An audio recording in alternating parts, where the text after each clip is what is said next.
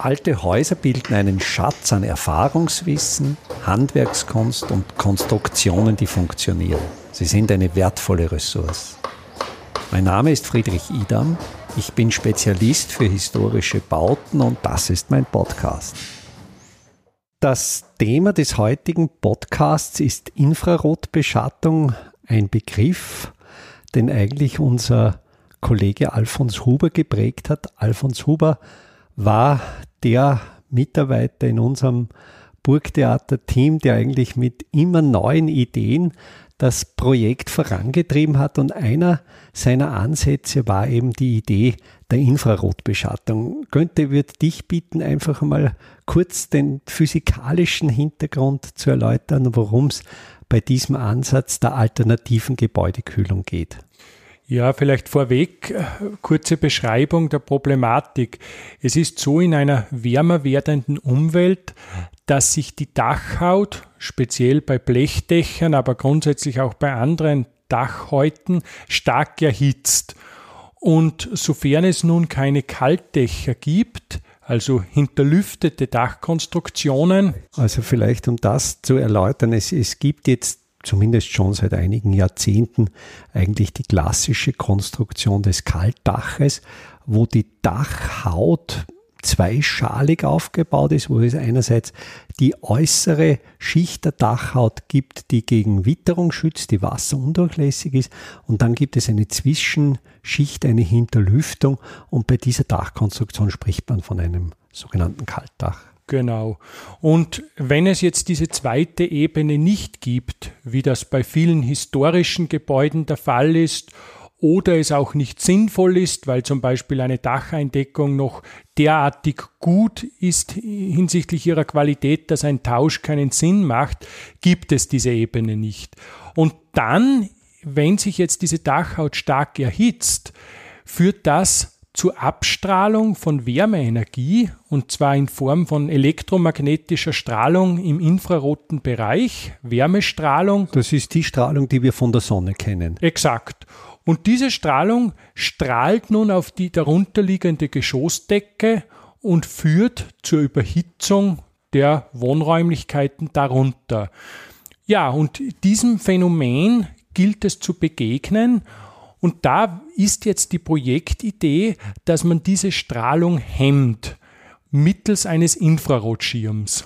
Und dieser Schirm ist letztlich ein Membran, dessen Oberflächentemperatur durch geschickte Luftführung so reduziert wird, dass die Oberflächentemperatur dieses Schirms, dieser Schirmebene, ja doch um einige Kelvin tiefer liegen sollte als die Oberflächentemperatur der Dachhaut. Und da gibt es ja diesen ja. spannenden physikalischen Aspekt der Stefan-Boltzmann-Beziehung. Welche den Zusammenhang zwischen Oberflächentemperatur und Wärmeabstrahlung beschreibt. Genau, und dort ist es so, dass die, die Temperatur in der Potenz vier in die Gleichung eingeht. Also es ist im Wesentlichen die, die Strahlungsenergie, der, der Emissionskoeffizient, die Emissivität des Materials, multipliziert mit, mit der Boltzmann-Konstante und der Temperatur hoch vier. Und das heißt jetzt zu Deutsch, dass wenn es gelingt, wie von dir angesprochen, die Temperatur dieser Infrarotbeschattungsebene nur um wenige Kelvin zu reduzieren, wir einen überproportional hohen oder eine überproportional hohe Verminderung der Strahlungsleistung haben. Das heißt, in einer einfachen Kopfrechnung, wenn es gelänge, die Temperatur zu halbieren, würde die Strahlung auf ein Sechzehntel reduziert genau. werden. Und mit diesem Hintergrund macht es natürlich jetzt Sinn, über, über diese Thematik nachzudenken. Und der Ansatz ist, wie schon von dir, Fritz, erwähnt, Membranen und eventuell dünne Platten auf der sparren Innenseite zu montieren. Und wir haben da jetzt ein, ein, ja, ein Forschungsprojekt aufgesetzt, wo wir genau diesen Ansatz auch messtechnisch überprüfen an zwei verschiedenen Gebäuden. Eins davon ist in Wien im achtzehnten Bezirk. Da experimentiert unser Kollege Alfons Huber. Und wir beide experimentieren hier im Salzkammergut an einem alten Stallgebäude, wo wir auch verschiedene Materialien, verschiedene Beschattungsmaterialien testen. Und die Idee ist, diese Membrane, diese zweite Ebene so leicht wie möglich zu machen, sodass die gar nicht viel Wärme speichern kann und dass es auch mit relativ wenig Kühlenergie, also mit einem Kühlmedium, wir arbeiten hier mit Luft, gelingt, die Temperatur der Membrane zu senken. Und wenn uns letztlich die Temperatur der Membrane zu sinken gelingt, sinkt natürlich automatisch auch die Oberflächentemperatur und damit mhm. die Wärmeabstrahlung. Es gibt dann eine, eine weitere Stellschraube, an der wir vorhaben zu drehen, nämlich die zuvor schon angesprochene Emissivität in dieser Strahlungsgleichung. Einfach gesagt gibt es Materialien, die ein Maximum der in ihnen wohnenden Wärmeenergie abstrahlen. Das sind solche mit, man nennt diese Konstante Epsilon, nahe eins. Und es gibt Materialien wie zum Beispiel blanke Metalloberflächen, die mit Epsilon null Komma null vier in etwa äh, ausgestattet sind. Und wenn wir nun diese Oberflächen mit geringen Emissivitäten ausstatten, so werden selbst warme Oberflächen gering strahlen. Und das ist auch ein Feld der Optimierung. Und umgekehrt macht man sich ja diesen Effekt bei Photovoltaikanlagen und Solarthermieanlagen zunutze. Da schaut man ja genau umgekehrt, dass das Material, und da geht es ja auch um die Farbe, das ist ein ganz mhm. spezielles Schwarz, wenn es gelingt, diese Farbe, dann nehmen die ein Maximum an Strahlungswärme auf. Also wir machen letztlich hier oder versuchen das Gegenteil des optimalen Solarpanels zu entwickeln. Erste Testmessungen haben gezeigt, dass dieser Ansatz sehr gut funktioniert. Also es gab im Burgtheater im Dachgeschoss des Feststiegenhauses einen Versuch, wo wir eine Plane spannten und mit einer Infrarotkamera das sich ergebende Strahlungsbild evaluierten. Und da zeigte sich bereits, dass unter der Plane die Oberflächentemperatur der Decke um drei, vier, fünf Kelvin niedriger ausgeprägt ist. Unter dem Landingpage Alternative Gebäudekühlung, Innenbeschattung findet man hier diese sehr beeindruckende Infrarotaufnahme. Ich werde sie auch natürlich mit diesem Podcast verlinken. Und ich möchte aber jetzt auch noch über, über die dritte Stellschraube sprechen. Und diese dritte Stellschraube ist die Hinterlüftung, dass man mit dem Kühlmedium Luft die Membrane, also diese dünne Schicht, kühler bekommt, um so damit die Wärmeabstrahlung zu reduzieren. Und da ist ja die Idee unseres Kollegen Alfons Huber dazu, alte Kaminschächte zu benutzen, also Kamine, die während des Sommers nicht in Betrieb sind, also Rauchfänge, die, die eigentlich in, in der Heizperiode zum Rauchabzug der Öfen dienen. Und es wird nun versucht, aus dem Kellergeschoss diesen Kamin offen zu halten und dann die Luft durch diesen Kamin zu führen und diese relativ kühle Luft dann zwischen Dachhaut und Membrane streichen zu lassen. Und die einfache Gleichung ist im Wesentlichen, dass man jene Energie, die einstrahlt aufgrund der warmen Oberflächen, durch konvektive Ströme, also durch bewegte Luft abzuführen. Und je kühler natürlich die einströmende Luft ist, desto besser.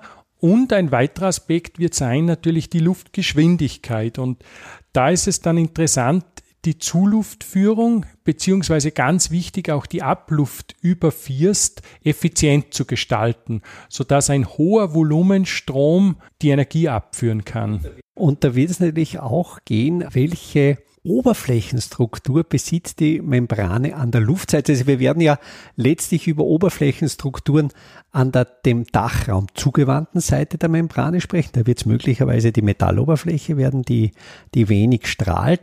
Und es wird die dem Luftstrom zugewandte Seite geben, wo es ja darum geht, möglichst gut thermisch entladen zu können. Und da ist in der Projektidee die Überlegung da, dass man auch hier materialseitig optimiert. Zum Beispiel gibt es Hölzer wie, wie Pappel, welche eine sehr hohe innere Oberfläche besitzen und somit auch eine im mikroskopischen Bereich raue Oberfläche aufweisen, wo dann die vorbeistreichende Luft sozusagen mehr Potenzial der Abkühlung entfalten kann. Also auf, auf eine letztlich größere Oberfläche trifft. Genau. Und das werden wir uns auch anschauen, ob das die erhofften signifikanten Vorteile bringt. Es wird natürlich, wenn wir quasi im, im ersten Schritt einmal diese Stellschrauben uns näher angesehen haben und welche Potenziale letztlich in diesen Stellschrauben stecken, wird es ja dann in einem nächsten Schritt auch darum gehen, diese Materialien zu prüfen, ob die auch brandsicher sind, weil wir bewegen uns hier im Dachbereich. Wir haben ja in diesem ersten Probelauf im, im Feststiegenhaus des Burgtheaters haben wir eine speziell brandimprägnierte Textilie verwendet. Ja, also es kam ein Gewebe zum Einsatz, das man auch im, im Kulissenbau im Theater einsetzt. Und ja, wird, wird zu schauen sein, inwieweit diese Materialien dann geeignet sind. Der Brandschutz ist natürlich ein großes Thema und wir werden uns dann überlegen, verschiedene Imprägnierungen oder eben auch Materialien, welche die normmäßig vorgegebenen Brandlasten aushalten. Exakt. Eine Komponente, die mir auch natürlich einfällt, warum man nicht diese übliche oder diese standardmäßige Kaltdachkonstruktion vor allen Dingen bei historischen Gebäuden ausführen kann. Aber es geht hier auch um Gebäude aus den neunzehnhundertsechziger, siebziger Jahren, wo es gilt, diese thermisch zu ertüchtigen. Du hast am Beginn unseres Gesprächs darauf hingewiesen, da ist möglicherweise noch eine Dachdeckung drauf, die in Ordnung ist, die man nicht unnötigerweise entsorgen möchte. Und eine andere Dimension ist natürlich die statische Qualität der Dachstühle. Weil wenn wir diese Dachstühle ansehen, dann ist es ja oft aus statischen Gründen gar nicht möglich, eine klassische Kaltdachlösung dort aufzubringen. Und es erschließt sich, ist mir jetzt eingefallen im Gespräch, noch ein weit, eine weitere interessante Möglichkeit, dass man dann nämlich versucht, diese Luftpolster unter Dach im Winter gezielt wenig zu belüften und somit ja im Idealfall stehende Luftpolster erwirkt, die dann dem Wärmeverlust hemmend entgegenwirken. Also dass man sozusagen diese Sparenfelder, die wir da schaffen, in einer Wintersituation und in einer Sommersituation unterschiedlich bespielen. Und da wird es natürlich die Herausforderung sein, diese Umstellung möglichst simpel zu erwirken. Exakt. Da sollte keine Elektronik drinstecken, das sollte möglicherweise mit ganz einfachen Schiebern oder Klappen. Es letztlich würde ja ein Schieber bei der Zuluft und ein Schieber bei der Fortluft ausreichen, um diese Luftschicht, wenn sie erforderlich ist, wenn es der Sache dient, ruhen zu lassen, und wenn es der Sache dient, eben in der Kühlsituation, sollte sich die Luftschicht bewegen können.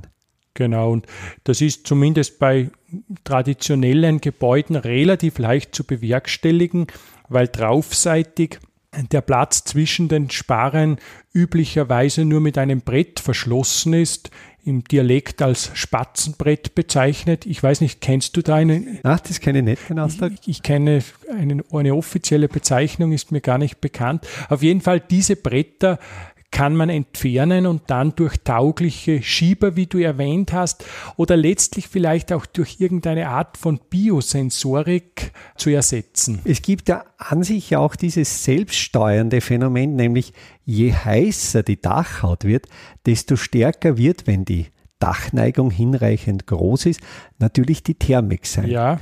Und wir untersuchen ja jetzt an Steildächern mit Neigungswinkel so im vierzig Grad. vierzig Grad Bereich, genau. Und wir messen parallel zu den Temperaturen auch die Strömungsgeschwindigkeit und somit können wir dann auch eine Einschätzung gewinnen, wie stark man diese Thermik auch beeinflussen kann.